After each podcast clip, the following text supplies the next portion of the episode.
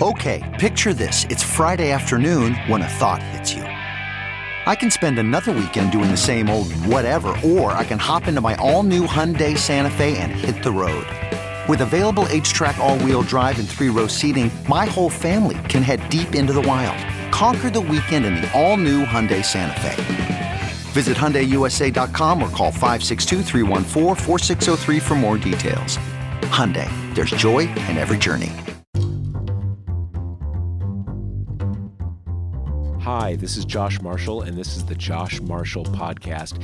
We don't usually talk a lot about foreign policy on this show, uh, but we're going to do it today. I think everybody has heard what has been happening this escalation between uh, President Trump and the White House and Iran. Obviously, the United States has had fairly troubled relationships with Iran for almost four, I guess actually literally 40 years now. It's uh, dating myself here a little bit. Um, and there have been many ups and downs, mainly downs, but we're clearly in a down. We are uh, joined today by Laura Rozen, who writes for Al Monitor, um, which is a which is a publication that focuses in a lot of uh, country areas in the, in in the greater Middle East. Uh, so she's a real expert on this and can and not just the area but the Pentagon side and everything. So this is a a real treat. Uh, before we get to Laura, let me remind you, uh, just really quickly, the Josh Marshall podcast is is sponsored by Grady's Cold Brew Ice Coffee. The climate is warming up. The political climate is boiling over. Yep, it's sure getting hot here, but Grady's Cold Brew can help you cool things down this summer. Order online and get their famous New Orleans style iced coffee delivered straight to your door.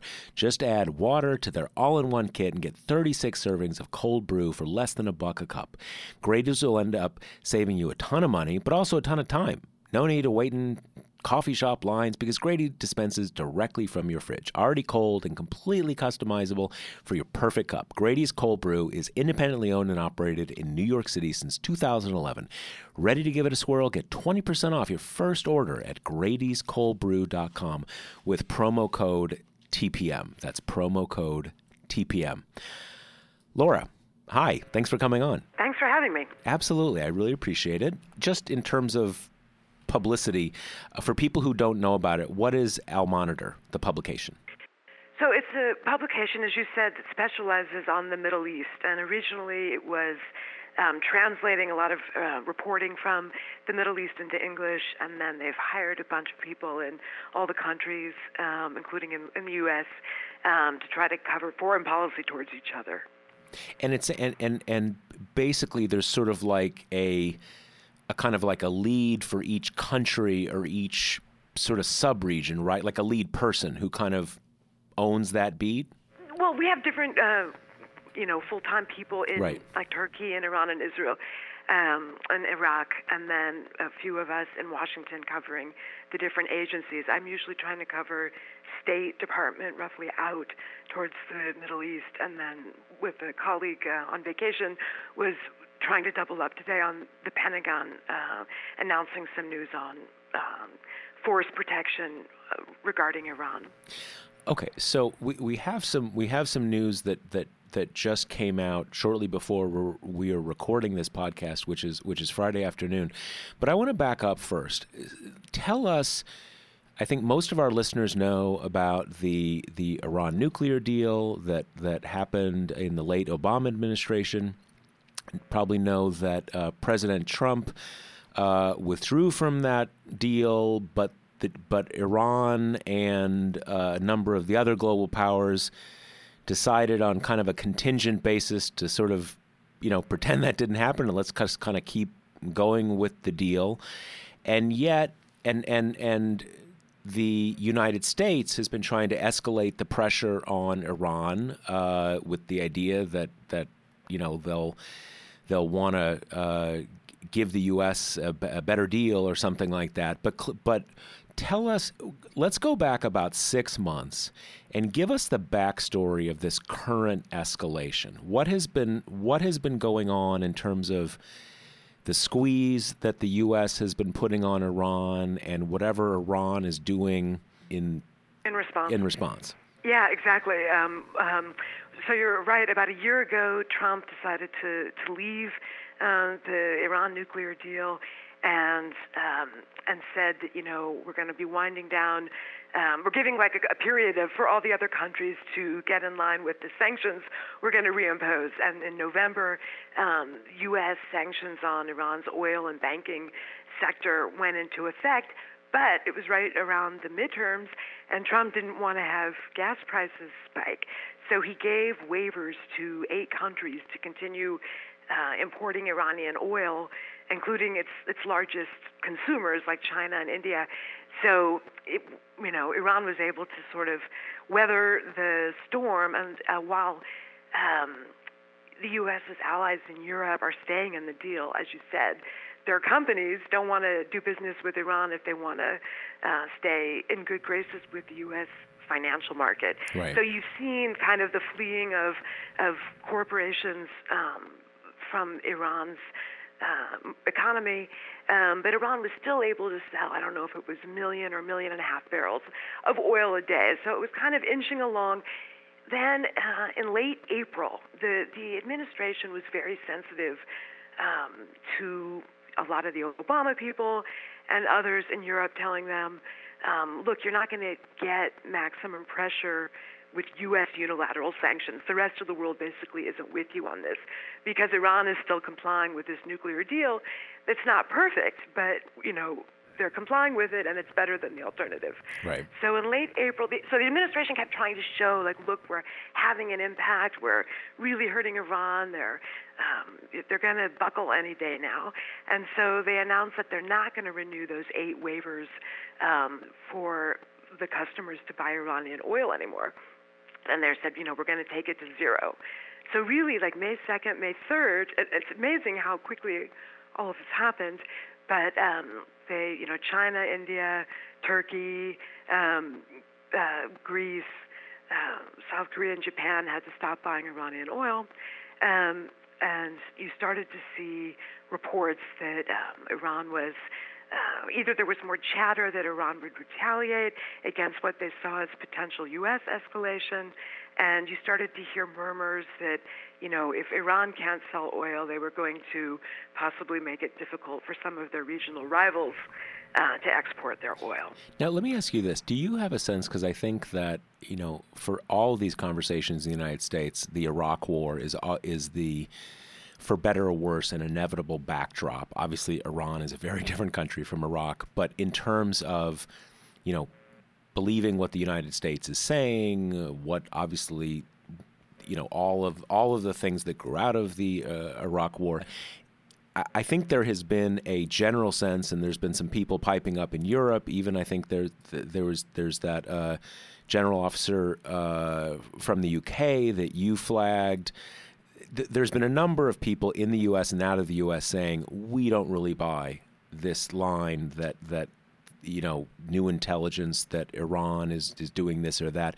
What is your general sense of where the truth is on that front?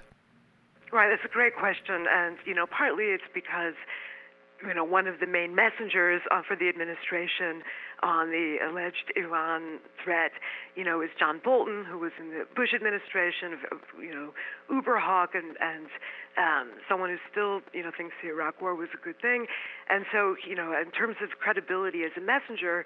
Um, he's not the ideal voice. And um, and there's also been this dynamic in Washington where we haven't had a Secretary of Defense since Mattis left in the beginning of the year.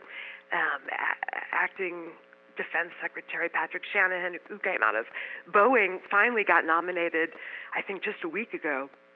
Um, but he's still acting and he's not been confirmed. And he's someone who comes out of you know the industry, not someone like Mattis, who's has years and years of um, you know, warfighting experience in the region, so he doesn't seem to have as much bureaucratic infighting um, prowess as, as Bolton on the one hand and Secretary of State Mike Pompeo, who's both a hawk on Iran and uh, and very very close with Trump. So you've had this kind of thing where the where the biggest agency that's really reluctant to get dragged into another unnecessary conflict, um, the Pentagon is uh, semi decapitated, but they have to push back, right? Yeah, yeah. Right. And then And uh, and so Bolton was the person who came out on a Sunday night, I think May 3rd or so, was the one saying, you know, we're um, deploying an aircraft carrier to the region because of an Iranian threat. And then there was kind of the shuffling going on where people were asking the Pentagon what threat. And after a few weeks. Um, I think what the Pentagon said today in an on-record, off-camera briefing was that there were there were uh, four ships in the UAE port um, that got damaged, and they believe the Pentagon believes they say now that the international the Iran Revolutionary Guard Corps was responsible for damaging those those ships. Um, in and terms th- of this alleged, is is this like kind of low level sabotage kind of thing? yes, they, okay. yes, and it's it's in the line of uh, if we can't sell our oil, Right. you're going to have trouble. And uh, and then there were also rep- reports that um, the U.S. was seeing uh, perhaps increased chatter of Iranian-backed militias in Iraq, potentially being in more aggressive postures against U.S. forces in Iraq. What I think's emerged in the past couple of weeks is that each side thought the other one might attack them Right. and they were doing preparations to Right, right. potentially respond. Right. I think that's how that's shaken out. Now, isn't it? I mean, I- remember when I saw these headlines, and there was I I think this started in a Wall Street Journal article that kind of you know put that. Uh, put out there that idea that both sides were sort of, you know, kind of misinterpreting each other's signals. And when I read that, um, and I come to this only with sort of the general knowledge of the topic, my sense was, you know, I was worried the U.S. was going to attack Iran. So, it, you know, that it didn't seem like a, a you know a completely crazy idea. The the the, the we we we often lose track in in in the United States that these sort of uh, economic, you know, basically economic blockades in eff, you know, in effect, are very fairly interpreted as acts of war, right? I mean, you're cutting off a, a country's ability to survive economically. Um, is is your sense that there was some of that too? That there was some legitimate sort of, you know, mutual, uh, you know, mutual misunderstanding, mutual, um, you know, kind of Yeah, I mean- misinterpretation of signals. Yes, and and and yes, and then I think Trump is the one, um, ironically, who several times now has made clear that um, he doesn't want a war, and that this is so. You know, whatever Bolton may or may, you know, Right. whatever Bolton's motives may be, maybe maybe it's force protection, maybe maybe it's how you interpret the intelligence, and you be honest, differences of opinion of what's uh, reacting to reacting to U.S. moves or vice versa. Um, but Trump said several times that you know he and he's kind of pulled the plug out of the sense that this is really escalating very quickly, saying you know he wants to talk with Iran, call me. Um, um, you know, yesterday when there was this pre-chatter of CENTCOM having asked the Pentagon for up to 10,000 troops to do force protection in the region. Trump said, "I don't, you know, I don't know about that. I don't think we need it." Um, but he doesn't, you know, he's been careful also to say if they attack us, if they attack the U.S., U.S. troops, or you know, facilities in the region, then of course we'd respond because you don't want to tell them there's not going to be Right. a cost. And he also- so I, you yeah. know, yeah. And my understanding from the Iranians and and uh, you know I saw Zarif, the Iranian foreign minister, when he was in New York a couple months ago, um, and and then just reading a lot of public comments on Twitter, on the press. Since then, um, is they they get that Trump is not aggressive and doesn't want a war with them, but they Right. are very worried about the people around him, and it's very hard for them to think, how are we going to get to talks with Trump? Right. If you have Bolton, Bolton there Right. and and Pompeo, and they're not they're not. Um, you know, conducive basically to get engagement going. You remember from Obama time Right. how many years it took to get to talk. Well, let me let me ask uh, a bunch of questions I have. W- One question I have there is is is at some level, my impression is that Trump hated the original Iran deal because Obama did it, and that he probably had very little understanding of what was actually included in the deal, the um, you know different equities that were being balanced, uh, you know all the stuff that those of us who were following it at the time knew about, and uh, that he really thinks you know we'll squeeze them for a while. And then we'll make a deal. And at some level, I, you know, very hard to understand how this guy's mind works exactly. And obviously, there's all sorts of different, you know, sometimes he's going on Twitter and, and basically saying, he'll commit genocide against Iran. he'll like you know do the end the country. Um, I, I I would think from the the my sense is is that Trump doesn't have a sense that there was indeed maximal pressure during the second Obama administration and that this was the deal they came up with. So I don't even know exactly, right. you know. Exactly. It, I mean, yeah. it's, it's you know, he's given so many signals, including you've seen like these comments of his that he's obsessed with John Kerry. Um, right. you know, and it seems like it's been it's been filtered through. It seems like the Fox News machine or something Right, that, right. that that John Kerry is telling them not to talk to him. And I, I I find that incredibly hard to believe because if the Iran deal is your baby, as as for Kerry, Right. you know, you he would consider it to be, you know, the best thing in the world would be for for Right. the Iranians to talk to Trump because right, like you want Trump invested in this, and you don't if you're Kerry, you don't care what they what Trump calls it, right? Right. You want some iteration of it to survive, not just for pride or ownership, but Well, because you but, thought it was uh, important in the first place. Right, and the alternative is so bad. And what was so interesting in the past few weeks is when you see that, you know, U.S. maximum pressure is leading to some kind of uh, Iran saying we can't we can't go on like this. We you know we're going to have to get some leverage, um, either on the nuclear side or um, with through our proxies. Um, we're not going to go. They're not going to come to the table you know, defeated, right? Right, right. Um, and so you you can see them kind of trying to figure calculate where they can get leverage. Um, you know, if Trump's reelected, they may have to talk to him. Right. I think they're. I think they've started to see after the Mueller report. They can't, you know, all these Democratic presidential candidates say, we'd love to go back into the deal, but the Iranians, when Zarif was in New York, said, we don't know what's going to happen in Right. 2020. Right, So right. anyhow, I think they, they need more leverage to potentially have to talk to the U.S. at some point. Um, I do think Trump would like to do it, and he doesn't have the people around him to get him there. Right. And you can, and uh, um, you know, I don't know how. Uh, you know, I don't know who can tell Trump you need a different kind of person. You know, he got this Zalmay Khalilzad, an experienced Republican diplomat, to do the Afghanistan stuff because Trump wants to get out of Afghanistan. Right. And so uh, Khalilzad's talking to the Taliban, right? it's public. They, you know, he announces it when he goes to see if they can get some kind of accommodation. And I think I don't know who can tell Trump and reach him that he needs somebody like that on this file. Um, Let me let me ask Yeah, ask 'cause you- it's complicated, yeah. Well, so okay, I have one very kind of specific and mundane question. Then I want to get to these, you know, dig deeper on these kind of broader issues. Over the last, I mean, maybe going back, I guess, decades now, but particularly over the last six or seven years, you have this kind of semi-recurrent issue where you have these uh, Iranian patrol boats, which are which are often quite small, and they'll kind of buzz up against, um, you know, big U, not necessarily capital ships, but you know, big. Uh, but that's threatening for all sorts of reasons, and and that's kind of a way that that's kind of a way that you know the Iranians show you know don't forget us we're here we can do stuff too and it's and, and there's that's kind of the tit for tat that they that they play is is is that going has that stuff been going on too with this kind of you know So my understanding yeah. is that actually stopped um, Okay. about I don't know if it's a year and a half or a year ago, but it's that buzzing or whatever you call it, Mm-hmm. um, um, swar- I think they called it swarming. Like that stopped for over a year, and a lot of it, you know, look, you know, Flynn, the former national security advisor for Trump, who was there just a few weeks.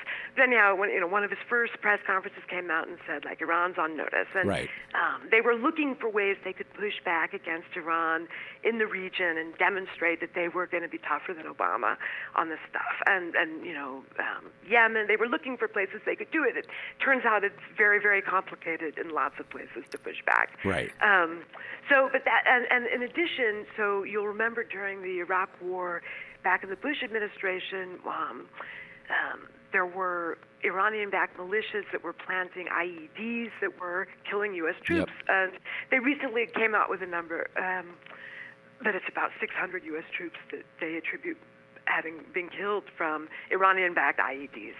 Um, but I understand from the former um, counter ISIS official Brett McGurk um, told me that the that activity stopped in 2011. So the U.S. and Iran have been in Iraq at the same time that since 2014 fighting ISIS Right. separately, par- Right. in parallel, without buzz- bothering each other, without a lot of threatening And, uh, things between, and, and that's what seems to be in danger now. that, Wasn't there um, wasn't there at least a, a, a window of time where like neither side had much interest in discussing it, but where they weren't just fighting ISIS separately, um, you know, at the same time, but there was, you know, kind of some level of tacit coordination, if not between the U.S., at least between like our Iraqi proxies and the Iranians. What- is- Right. is I don't that- know exactly the level of coordination, but it seemed like there was a lot of comfort level. Yeah. Um, but it wasn't like the U.S. was providing air cover. Right, right, right, right. Right.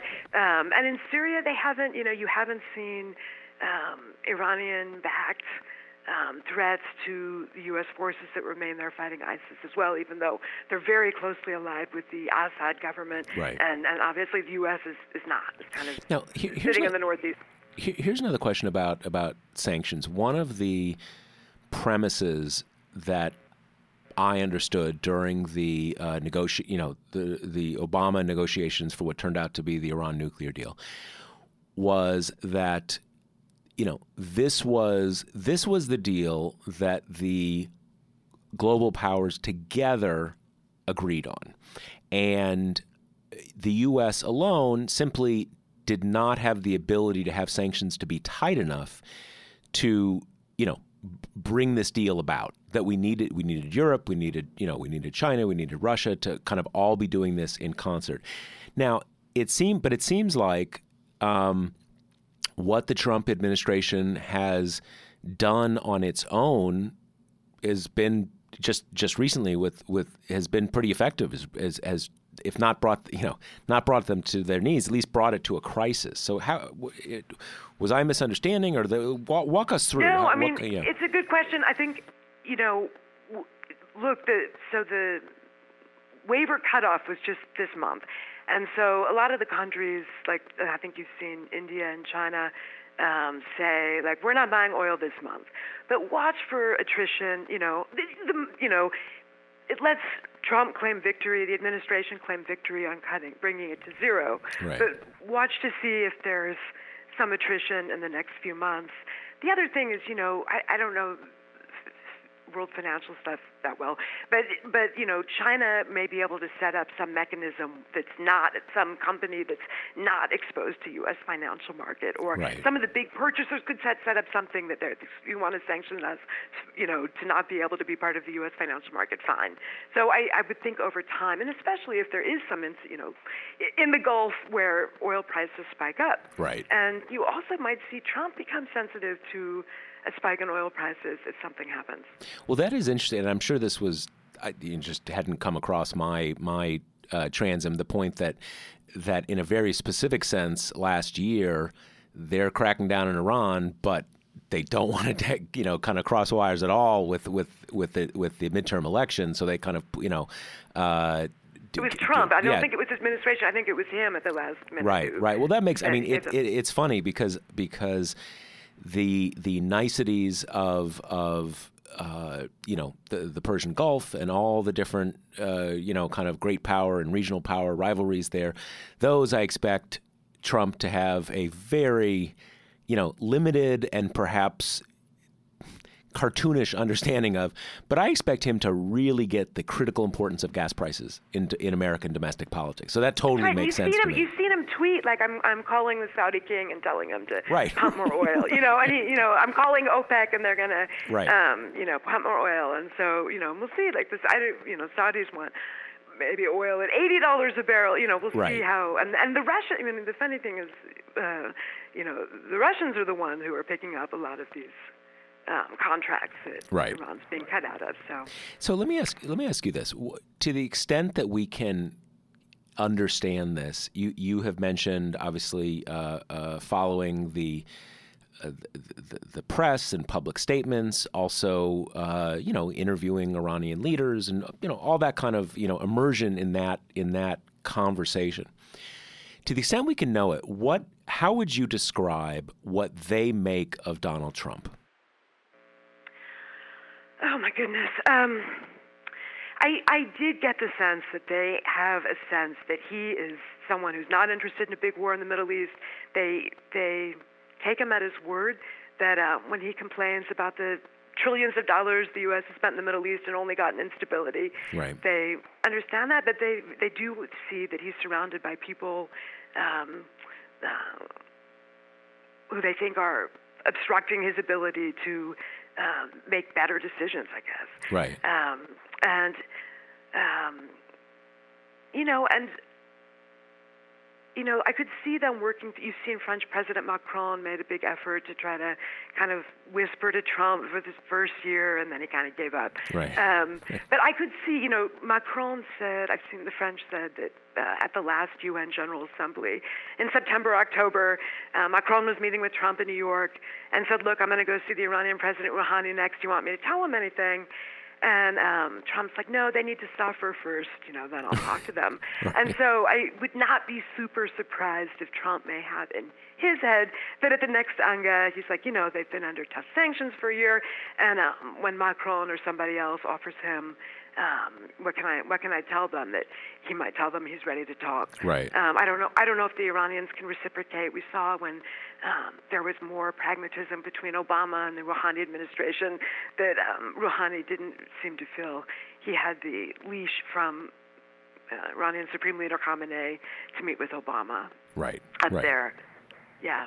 So is, is there? Um, and it's it's it's funny. I I, I I'm fascinated, curious to think, you know, what they make of the North Korea, uh, you know, sort of not timeline. Yeah, because- exactly. Because, on the one hand, he's he's you know kind of dramatically escalating, um, making these incredible bellicose remarks.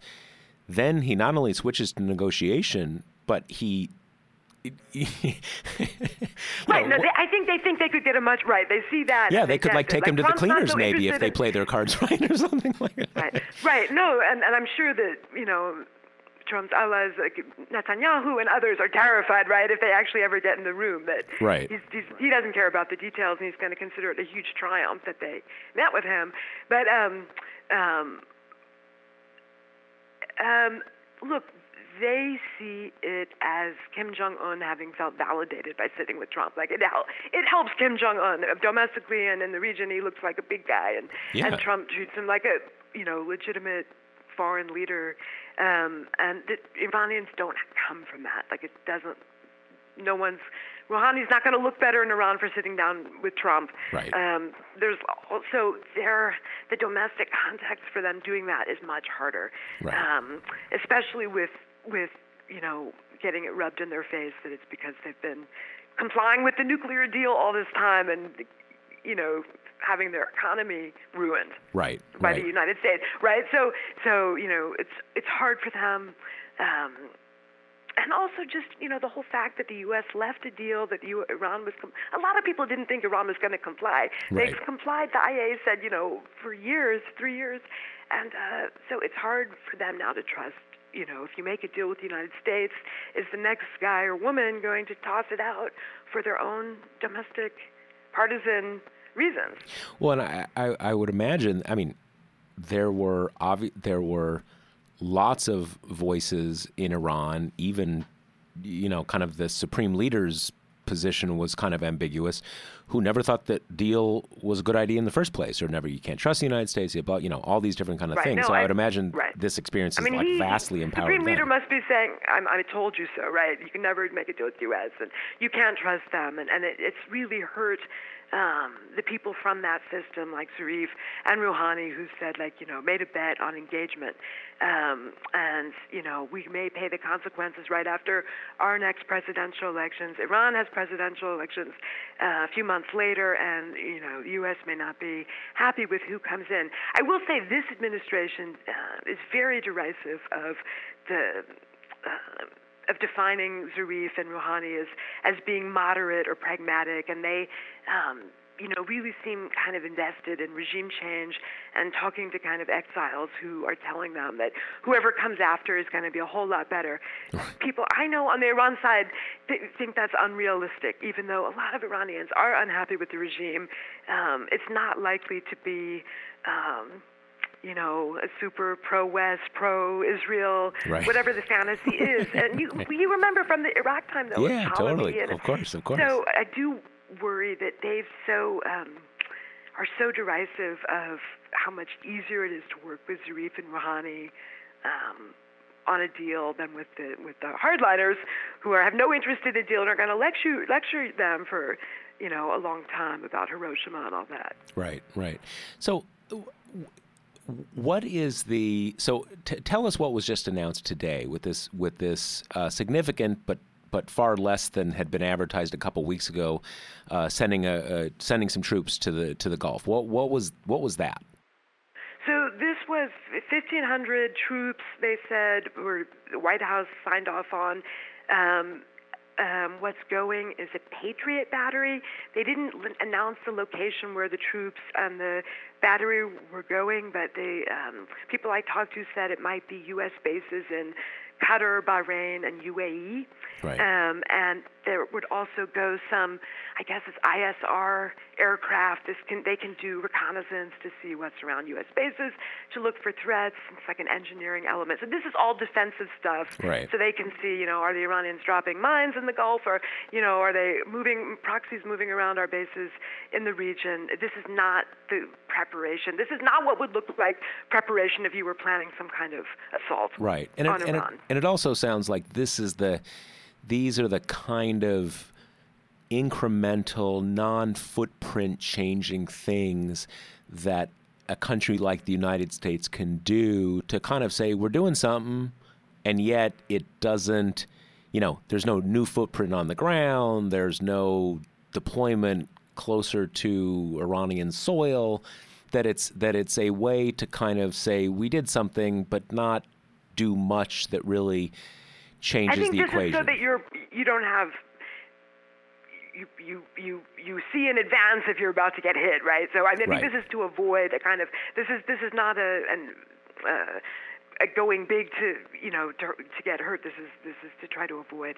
Um, and it sounds like you know since the numbers we saw yesterday, the day before, where um, that CENTCOM might be asking for as many as ten thousand, it seems like the kibosh on that was from the White House, and that Right. you know presumably from Trump, who you've seen has um, is eager to say that he's bringing the troops home. Right, So right. I think that he's the restraint. Yeah, which is a scary thought in itself. Yeah. but but yeah. but tr- but but um, and it's it's it's well, it's it's it's it's a weird situation. Let's put it that way. But so tell And we us. also, I don't yeah. know, I don't know if you saw today, but there were also reports the past couple of days that the White House was going to bypass Congress and um, cite some provision that um, that um, emergency measure that they have to rush arms to Saudi Arabia and the UAE without congressional review. And, and uh, Senator Menendez um, put out a statement this morning saying that they've done, they formally notified Congress they're going to do that. So. Um, Yeah, it's Yeah. it's it's also I guess on those things too. It's very hard. It well, from from where I sit at least, it's hard to distinguish that. There's there's obviously the the hard national security foreign policy dimension of that. That obviously those are, you know, sort of the frontline states vis-a-vis Iran. They have this this whole regional, you know, uh, uh, Cold War, you know, Right, regional rivalry, Cold yeah. War going on, blah blah blah blah. You've also got uh, these very close relationships between the Trump family and th- those two royal families, and sort of like you know which of these, which of these is is is going on. Let me let me ask you. Let me conclude on this, Laura. Um, what is the what do you see as the like what what things should would should we be looking for next? Like what's the what could be the timeline over the next few weeks, couple months, in the sense of does have both sides kind of said, okay, that that got a little out of hand. Let's kind of ramp it down, or like what are the next steps? What should we, what should we be looking for? No, it's really good. So, one thing is, you know, Trump, I think, had said that he expects to see Putin at the G20 meeting at the end of June. And you saw that after they spoke a couple weeks back on the phone, Trump kind of changed his tune about Venezuela. Remember before yep. the administration was all going to do regime change there, and um, he kind of was like, "Oh, we're going to do humanitarian aid," and the Russians aren't doing anything there. So I would be interested. Look, you know, Russia's benefiting in some ways from this standoff, but they don't want to see U.S. military uh, confrontation in Iran, um, and you know they. Um, may be able to talk some sense into Trump about quieting this down a little bit. Right. So I, I would watch for that, and in terms of signaling, also if um, if Trump mes- messaging changes, also if you see, um, you know, possible channels. We've seen the Omanis. Um, send their foreign minister to Iran. I would mm-hmm. expect there's some third country uh, diplomacy or mediation going, maybe with an eye to um, seeing if they could get a Trump Rouhani meeting, possibly at the UN or some right. UN city. Right. Um, I would, and then the other thing might be um, a prisoner swap. If you saw a gesture from the Iranians um, to try to get Trump's attention and build goodwill. We saw that from the North Koreans. They released some American prisoners um, before um, Trump and, and Kim Jong Un started negotiations. So right. maybe the Iranians will get smart and, and release some of the Americans being held. So is is there? Me, final question. You mentioned before that that these waivers for uh, oil purchases had been you know uh, withdrawn, and that was a serious cutoff for the Iranians. If if that persists, it sounds like that they like the Iranians need something to change. That that is not, you know, that that is a a that's not sustainable. Yeah, not sustainable. So is that does that place some sort of time limits on this? That yes, they need, you know, so yeah. they so what they did is you know they told their the you know it used to be the P5 plus one now we call it the P4 plus one the countries in the deal besides except for the United States um, they notified them formally in May the Iranians did um, that they're gonna um, not uh, observe a couple small provisions in the JCPOA, the Iran nuclear deal, um, in 60 days if they don't figure out how to get them some economic relief that they were owed under the deal. So the Europeans are scrambling. You know, it would. You know, I don't know what mechanisms they can come up with um, to see if Iran can get some more economic relief. Maybe they can put their, I don't know if they can sell, move the oil and put the money in escrow somewhere. Right. You know what I mean? Not yep. not not give it to them yet. I don't know what what contraption they can come up with um, to try to keep Iran uh, within the deal. And and so the the idea there is Iran basically said like we we, you know, sort of we are now within we our rights to yeah to be to be outside the deal, but we're not going to do, mu- do too much. And they're trying to, so ba- basically trying to get the trying to get the Europeans, the other great powers in that in that in that group, to take Scramble, some of the pressure off. Right, right. Right. Got it. So, okay. Um, yeah. And in fact, I mean, it's technical and I don't understand everything, but the two provisions that the Iranians said they're going to cheat on, basically, um, in a minor way, are the ones that the U.S. revoked waivers on in May, right? So they used to ship out their low enriched uranium to Oman to, to keep their stockpile below 300 kilograms, which is very little. Right. And the U.S. said, "Oh, we're pulling, we're going to sanction that now if you do it." So, so they're they're there, do you understand? So it's very clever, and I'm sure it pisses the, you know makes the Europeans scream at the Americans. Um, you know, it's hard to describe the level of bitterness of European powers, especially against the United States, which you know didn't consult them before the U.S. said they're withdrawing from Syria, which pulled out of the nuclear deal, you know, and, and uh, threatening their security, um, potentially with the jeopardization of this deal. And now with possible escalation, they don't want to see another war in the Middle East. Right. Um, so they're extremely frustrated with the Trump administration. And I would seem, I, I would think too that that uh, we know that the the basically state collapse in Libya and Syria has had profound a profound impact in Europe in the refugee crisis, refugee, which exactly. all these kind of things, and so that's I, I would think that that is a must be a backdrop Exactly. for Europe as well. And you saw one of the Iranian negotiators, the Europeans know very well, a few weeks ago when they were announcing these nuclear measures, um, said, you know, like we have all these Afghans, I have millions of Afghan refugees in Iran, and we may have to revoke their refugee status, you know. And it was, he got a lot of criticism for that from within Iran, who thought right. that was like a racist statement, but the but the message was. But a clear, yeah. Well, and I assume they must feel. I, I don't. I don't pretend to have any deep knowledge of the Syria situation, but obviously a great many of the refugees came from Syria, and and and Iran obviously has a huge footprint within Syria, and you know there's all sorts of right. things back and forth there. Uh, they know what the Europeans care about. Yeah, yeah. exactly, exactly, yeah. exactly. Uh, Laura, yeah. thank you so much. Um, it's thank it's you. it's been too long uh, since we talked, and it's it's great to uh, great to hear your voice and great to have your expertise. Um, and thank, thank, you so much. much. And tell us uh, just briefly again, tell us about um, Al Monitor and like where people can find it online and all that kind of stuff. Sure, www.al-monitor.com and um, go look. I'm in the Washington section. You'll see, go into our Iran section, our Israel section, Turkey. We have really great kind of granular reporting from the region. We try to cover U.S. foreign policy out towards the region in a really granular way. A lot of the lobbying as well. So would love it if you come visit. Got it. All right, Laura, thank you so much. Thank you.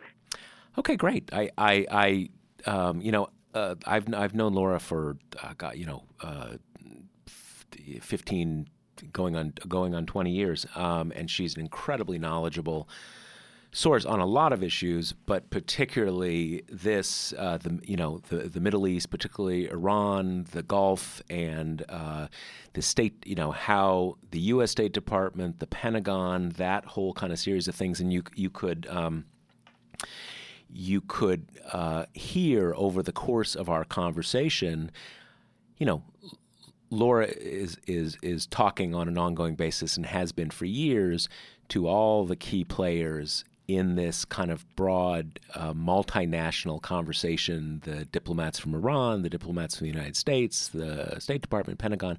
So she's just a great source of information. I, I hope we can have her back. Uh, a little business uh, that we have to do uh, before the end of the episode. Uh, the way we pay for everything TPM does is through memberships. I've told you this before, I'm telling you it again. Becoming a member means you get extra stories that we write, you get fewer ads on the site. You get to post on a special member forum, The Hive, and you get a bunch of other good stuff. But it also means you support our journalism and you support this co- podcast because TPM Media, the company, is what makes this podcast. And and and and that's where we get our that's how we thrive is is that we have memberships and it's really really critical. And we have a special offer just for podcast listeners 20% off a TPM Prime membership. To get that offer go to talkingpointsmemo.com slash deal. That's talkingpointsmemo.com slash deal. 20% off. Totally awesome please give it a try. Um, you'll really enjoy it, and you will make what we're doing here possible. Remember, too, that the Josh Marshall podcast is sponsored by Grady's Cold Brew Iced Coffee, which is the most amazing iced coffee in the world, cold brewed and all that kind of stuff. Uh, talk to you next week.